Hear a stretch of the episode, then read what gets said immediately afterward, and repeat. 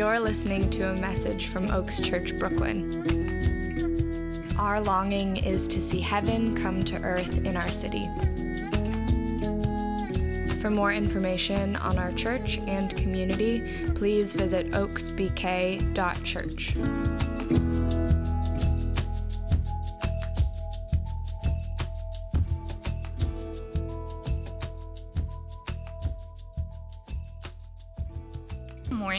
Tina, one of the deacons of generosity here, and I will be reading from Ephesians 4 20 to 24. That, however, is not the way of life you learned when you heard about Christ and were taught in him in accordance with the truth that is in Jesus. You were taught with regard to your former way of life to put off your old self, which is being corrupted by its deceitful desires, to be made new in the attitude of your minds, and to put on the new self, created to be like God in true righteousness and holiness. This is the word of the Lord. Good morning, church. Thank you. How's it going? Happy Sunday, Super Bowl Sunday. Oh, you don't sound very excited. um, if we haven't met yet, my name is Mackenzie. I am the pastoral resident here at Oaks Church, and I'm very excited to unpack this text with you today. Um, so, if you're just joining us, we've been diving through Ephesians 4, which is a letter written by the Apostle Paul, looking at unity within the body of Christ, how unity protects and preserves the church, how it matures us as believers. And today, we're going to be looking at this exhortation that Tina just read for us from Paul on what it means to put on this new clothing, this new identity that we have in Jesus. So, I'm just going to pray for us get myself settled here a little bit. Um,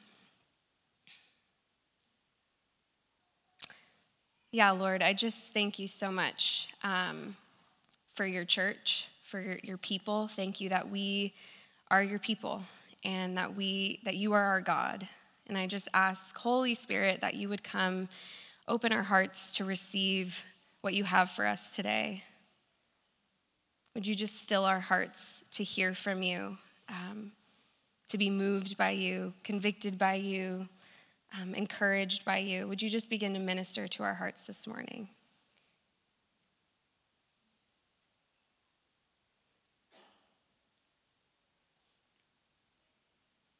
We love you, Jesus. We give you all the praise. In Jesus' name. Amen. So, I recently watched this documentary by, um, or about the life of Sidney Poitier? Anyone? I hope so. Okay, he's a Bahamian and American actor. He's the first black actor in 1964 to win the Academy Award for Best Actor. He's a pretty big deal. And it was said of him that whatever he did in his life reflected well on his father. So when he looked up and saw his name on the screen, it wasn't his name that he saw, he saw his father's name. And he, because of that, he refused to play roles that would compromise his character, namely roles that portrayed African Americans in a poor light, which at that time was actually pretty often. Um, and when offered one of those roles, he is quoted to say, I cannot play that if I am the son of the man I believe I am. And I just found that so, it just struck me. Like, I just found it so interesting that there was something so deeply rooted in him and the relationship that he had with his father, and just knowing the, the reverence that he had for his father, and that it impacted how he lived and the choices that he made. And it was because of his origin, where he came from, who he belonged to, that he refused to put on anything that would compromise that. And there was just something about this that reminded me a bit of what Paul is getting at in today's teaching text. I mean, we, we are a unified body that belongs to the kingdom of God. This is where God's reconciliation power is realized, experienced, and shared. But how do we take hold of this reality? And so I want you to consider the following question today what does it look like to take hold of the life that Jesus has made possible for me?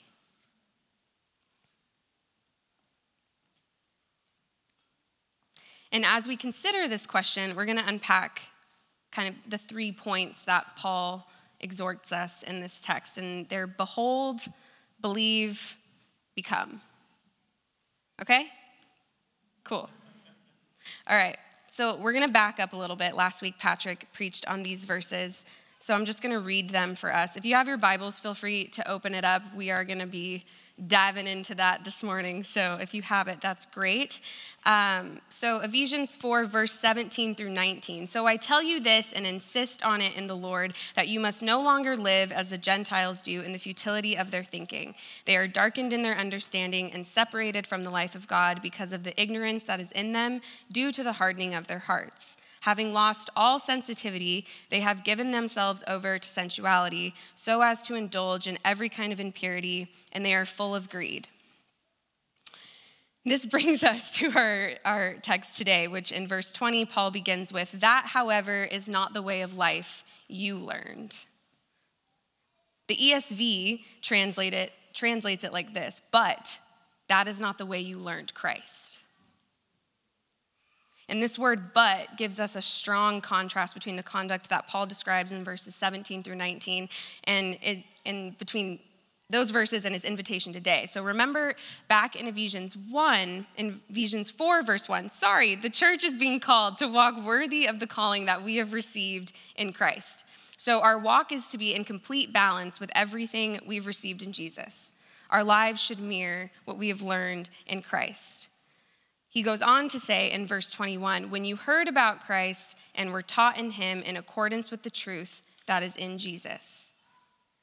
So he's writing to the Ephesians, the church. And so when he says, When you heard about Christ, he's not questioning whether they've heard. He's, he's assuming and noting that they, they have, that they indeed have. You've heard Christ, therefore you've learned Christ, placing the emphasis on what they already know. They know better than to live the life described in verses 17 through 19 because they know the truth is in Jesus. I mean, Jesus himself said, I am the way, the truth, and the life. So the doctrine here is driving them to a person because the Christian life begins in Jesus. So, what had they learned? But that is not the way you've learned Christ. What had they learned? Well, if you want to flip over to Ephesians 2, verses 17 through 19. You got it? We read, He came and preached peace to you who were far away, and peace to those who were near. For through him we both have access to the Father by one Spirit.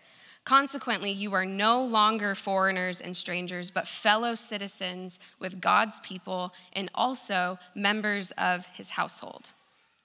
So, what did they learn? Christ preached peace to those, to us, who were far off. So, in his earthly life and through the preaching of the apostles, and now to us through scripture, he preached peace. For through him, we both have access in one spirit to the Father. In other words, we together are reconciled to the Father, no longer alienated, but fellow citizens and members of the household of God. So, Paul is saying that we want to walk away from living as people who are alienated from God because we did not learn Christ that way. What we have learned is that this access we have been granted empowers us to live out true righteousness. Last week, Patrick helped us understand how the gospel we believe is a holistic gospel. It is one that impacts all the areas of our life our hearts, our minds, our body, and soul. It's, it's not this compartmentalized piece of our life that only takes into account our identity or our service or our relationships. It's all of it, and it impacts us both internally and externally. And when we live out true righteousness, we get to enjoy abundant life.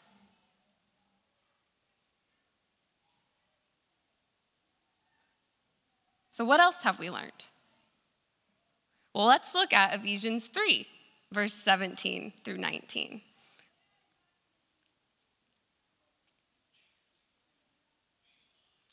So that Christ may dwell in your hearts through faith that you, being rooted and grounded in love, may have the strength to comprehend with all the saints what is the breadth and length and height and depth, and to know the love of Christ that surpasses knowledge, that you may be filled with all the fullness of God. In the original language, that word for comprehend is kata lambano. It means to lay hold of, to take eagerly, to possess. So, Paul is inviting the church to seize the love of Christ, to know it and understand it and behold it.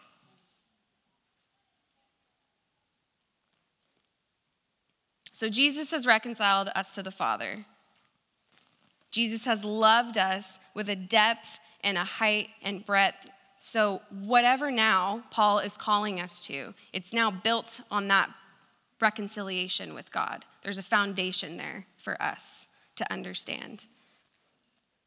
And Jesus lived his life by faith in the resources that were provided by the Father. I mean, during his earthly life, he lived in constant fellowship with the Father, his mind perfectly aligned with the Father's will. In John 12, 49, he said, For I did not speak on my own, but the Father who sent me commanded me to say all that I have spoken.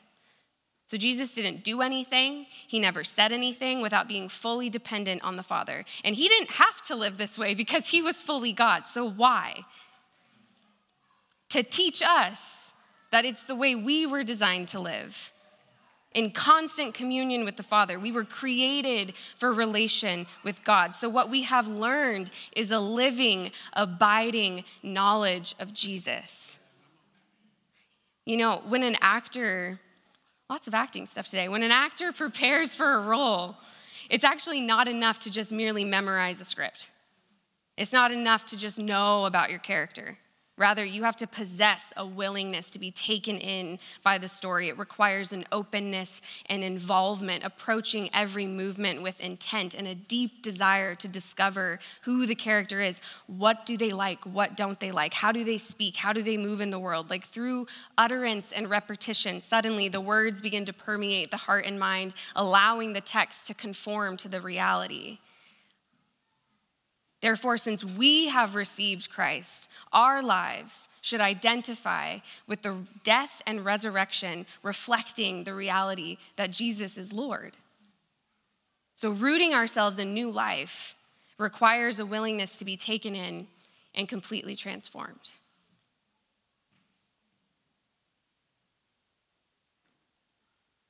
So, moving on to the next verses.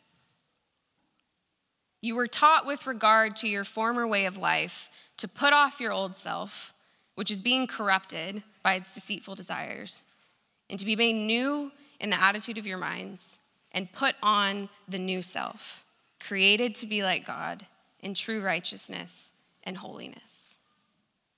You know, I think it's easy to read something like this and immediately think that Paul's calling us to reform like who we used to be. Like, I just need to stop doing this, I need to stop talking like this, and then I'll be growing and maturing in my faith. But it's important to understand that Paul is actually not giving us a new command here. He is telling us something that's already happened. He's saying, hey, your new identity is in Christ. There's a new corporate reality taking place where we're no longer people in Adam, but a new reconciled people in Christ. And I really want us to understand that this is something that happens not by you, but to you, and with you, and within you. So when Paul speaks of this putting off, it, it, means to lay aside or to lay down, to, to take off. The image is, is one of taking off old frayed clothes and putting on new ones. And no, it actually isn't referring to, to the sin nature, but rather it's a truth that has already happened to you that now you and I can walk in light of today. Paul makes it very clear that this change of clothing, this, this change of identity from Adam to Christ has already happened for believers. Okay, before I finally surrendered my life to Jesus, I was a slave to my flesh. Okay, I was living the all about me secular lifestyle, and I remember how empty it was, and everything I focused on was all about me, all about how I felt. And I did not have the power to put off my old self. But when I put my faith in Jesus Christ, when you put your faith in Jesus Christ, the finished work of Christ put off the old self. We received the Holy Spirit and broke the power of sinful nature in our lives. We still have sin in us, but sin no longer rules over us. There's a new master in town. So, putting off is essentially dying to the self in order to put on, AKA be raised again with Christ. So, this putting on and putting off, it becomes the pattern by which we must live. Romans 6 6 tells us this. For we know that our old self was crucified with him, so that the body ruled by sin might be done away with that we should no longer be slaves to sin. Hallelujah. Galatians 2:20 I have been crucified with Christ and I no longer live, but Christ lives in me. The life I now live in the body, I live by faith in the Son of God who loved me and gave himself for me. So your old identity is gone. It's dead. And God did it for you.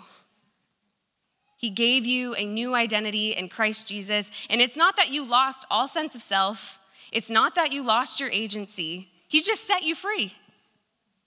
And who the Son sets free is free. Thank you. Come on, hello. When I finally, finally gave my life to Jesus, I, I remember I could feel my heart changed. Like my, my behavior didn't change right away, but my heart, there was just something different. Like the desire was there. there. I was beginning to hunger for God's word and hunger for prayer. And suddenly I cared what he thought. I wanted to please him. And but this just, it kind of started to get me to focus so much on like changing myself and, and looking inward. And I remember for an entire year, every time I would go to the Lord in prayer, like, please, God, will you help me with this? Like, I keep doing this. Like, can you please help me out? I would just hear him say to me, You are my beloved with whom I'm well pleased. And honestly, it kind of made me mad. like, I was like, sick. like, that's not what I'm asking you, though. Like, I need you to change me. I need you to make me not want this anymore or not do this anymore. And he would just speak this truth over me You are my beloved with whom I'm well pleased. You are my beloved with whom I'm well pleased.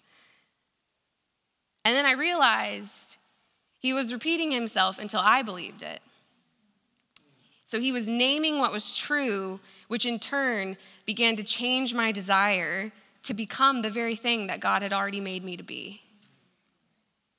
So suddenly I could stand in what he had already accomplished for me and done for me, and I could believe in who he said that I was. And it was from that place, it's from the sweet assurance that I now live under the law of grace. That is what motivates transformation. That is what gives us the confidence in our hearts that we are no longer sinners, but saints.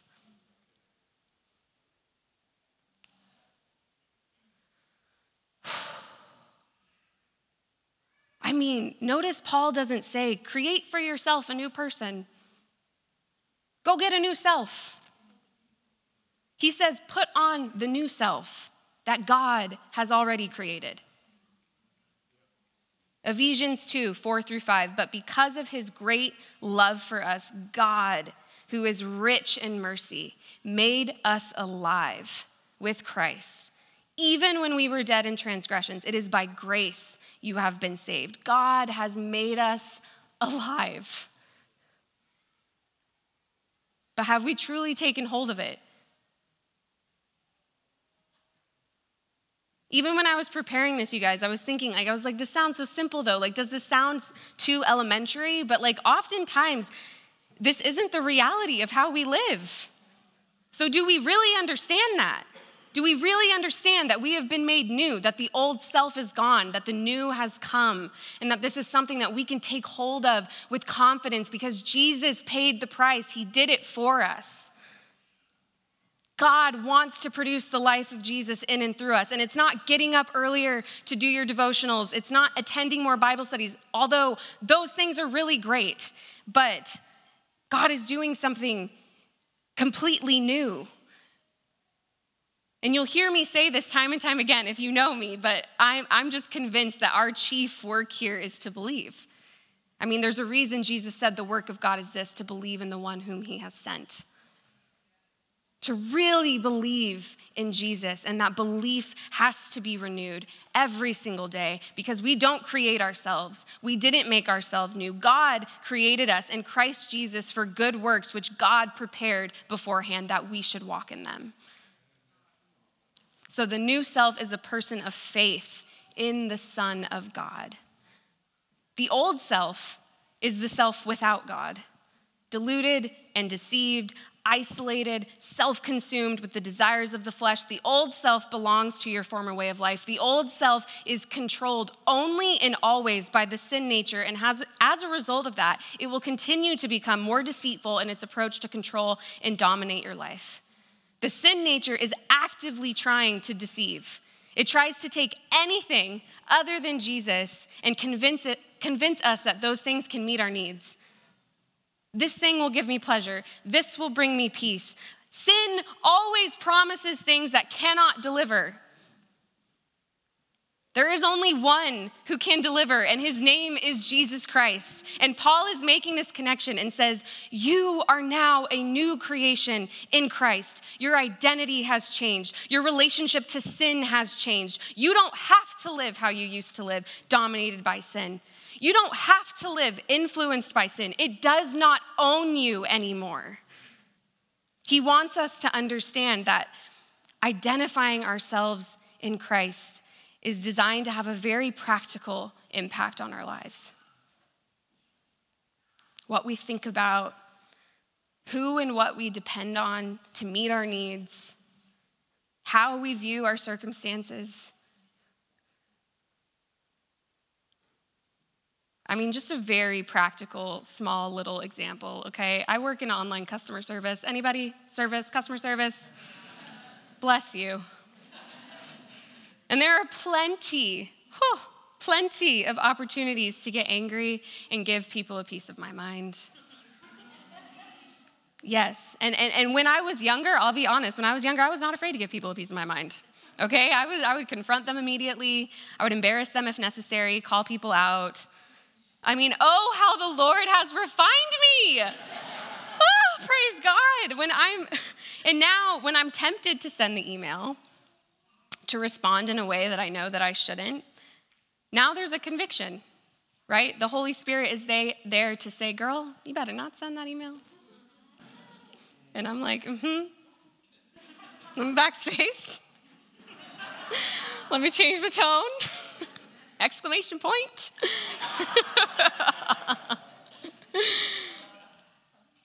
and now, because of grace, I can choose to respond in a way that honors God, not because I'm trying to earn anything, but because I'm dead to that. I'm dead to sin. It does not own me. I'm not ruled by sin any longer. I am a new creation, and I get to walk in that and I will choose to walk in that. And when I don't, there is grace and forgiveness and repentance, hallelujah. But this is the reality. This is the new reality. Do we believe it?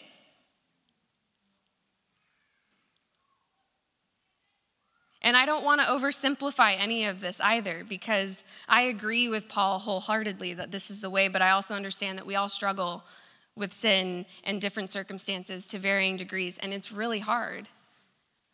Following Jesus is really hard. I mean, the same man that wrote this is the same man who said, For what I want to do, I do not do, but what I hate, I do. Put off, put on.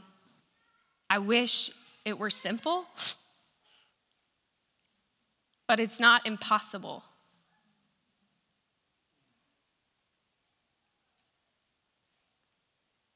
So, how do we take hold of it? Jesus, how do we become more like you? I mean, we, the truth is, we're not who we should be.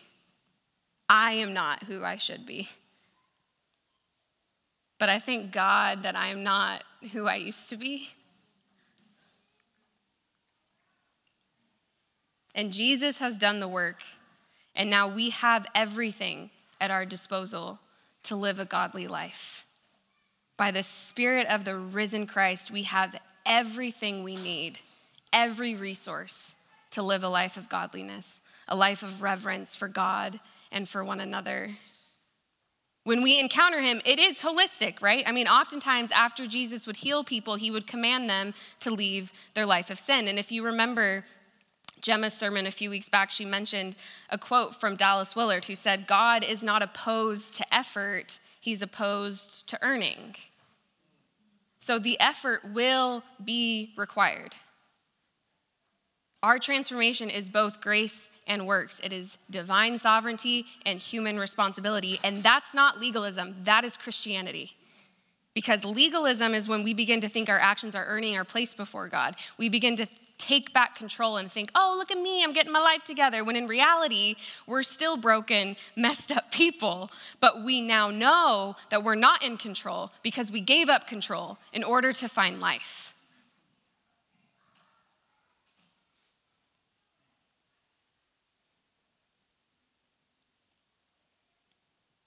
In John 13, we read about this moment before the Passover festival when Jesus is washing the feet of his disciples. And when he turns to Peter, he becomes what I imagine is just very uncomfortable and says, No, like you shall never wash my feet. And Jesus answered, Unless I wash you, you have no part with me. And I just sense that there's an invitation for someone or someone's with that today. I don't know if it's if there's shame or disappointment or just unbelief that's holding you back. But I want to encourage you that God has made you new. And he desires to produce divine life through you. And yes, there are guardrails but they are for our good. I mean, when you think about bowling and you put up the little bumpers, anybody? No, but the point is not to ruin your ability to bowl, it's to help you. The bumpers help draw the ball to hit the pin. So, similarly, God's law acts like a guardrail for our life. It's meant to draw us closer to the main goal, which is Him. He is the goal and his kingdom, and his kingdom is different. I mean, the way to be rich is to give away. The way to lasting happiness is to seek the benefit of others. The way to influence is to give up power. It is only a body of people living this way that can bring even a glimpse of the kingdom to this present world. And you see, the world wants us to think that if we focus on Jesus, we're gonna grow bored, we're going to get over it. If we obey him fully, we'll be completely miserable. So we begin to distrust God and we feel that we must save ourselves. But the truth is, the more that we look at him, the more enamored we're going to become. The closer we get to him, if you look at Jesus, if you behold Jesus, he's only going to become more beautiful, more spectacular. I mean, with him is infinite pleasure, infinite satisfaction. Do you believe that, you guys? Has anybody seen it? We just need to fix our eyes on Christ. And if because if you hone in on your sin, I promise you, it's only going to get bigger. If you keep looking at your circumstances and your sin, it's just going to get bigger and scarier. But when you focus on Jesus, who's the solution for our sin, his power begins to take hold in our lives, and the areas of sin that once dominated us begin to fall away because by faith I believe that I am in Christ.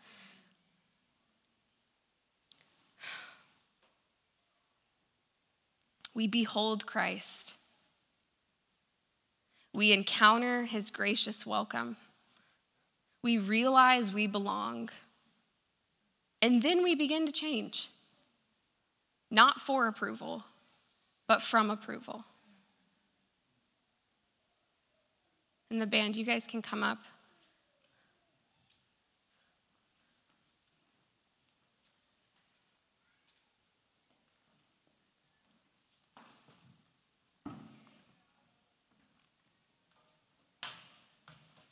Because our new standing before God isn't simply to benefit ourselves, but so that we become a blessing to others. Our holiness isn't for the sake, isn't merely for our sake. It's not so that we can just be good Christians. It's so that others might know Christ so that others might be saved, so that many would be saved. Because we have been adopted into God's family, we should use our gifts to edify the church. Because we have been forgiven, we should put away old sinful habits. Because we have been given wisdom and knowledge, we should know what is acceptable to the Lord. Because if we aren't willing, then, friends, what are we doing here?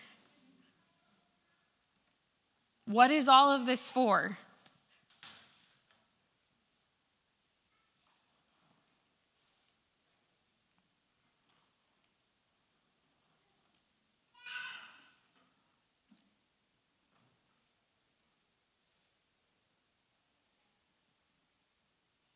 You know, I think back again at that quote that I started with from Sidney Poitier and just how his eyes were fixed on someone other than himself. He was paving a way for actors to come, so many. And he was using his advantage and his privilege to make room for others. It wasn't just about him. And our stories aren't just about us, they very much are about us, but they're not just about us.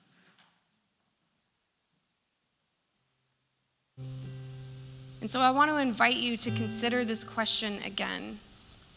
What does it look like for you today to take hold of the life that Jesus has made possible for you? Jesus did it. The work's been done. I mean, not all the work, but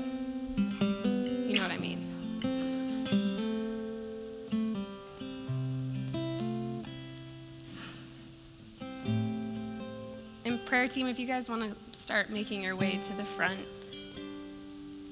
just want everyone to just close your eyes.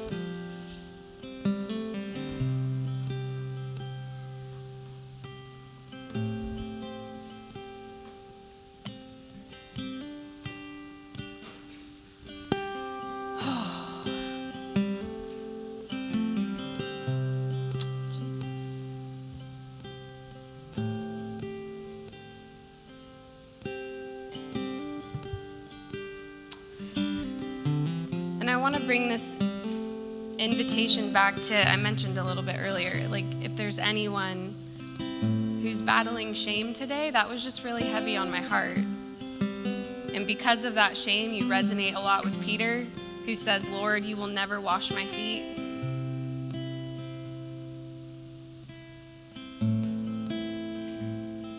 And I just want to invite you today, if that's you, to just come closer Come closer to Him.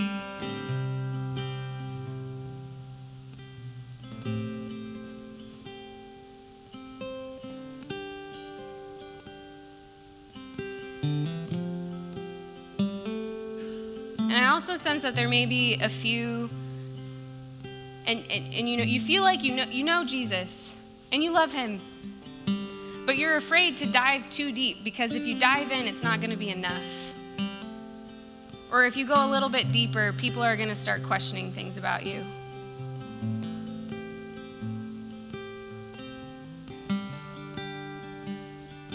You just don't really know what he's going to ask of you. And that's a scary place. That's so real. But I want to encourage you and charge you today, my friends, to just give him your yes and to trust him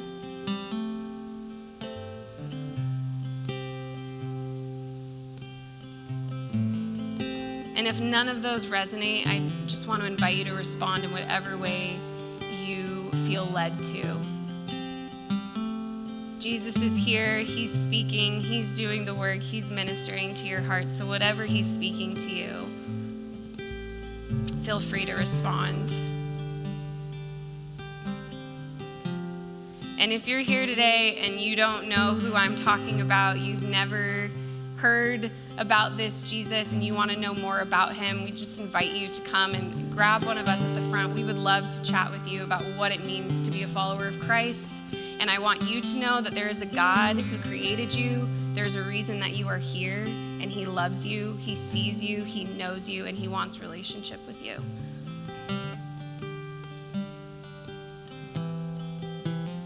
So you guys can stand whenever you're ready. Lord, I just thank you. Thank you for your word that brings life, God.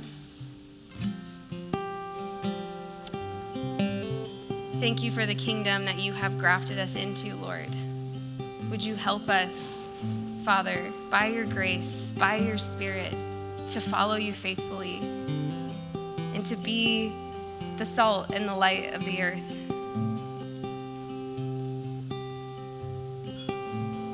We love you and we give you all the praise.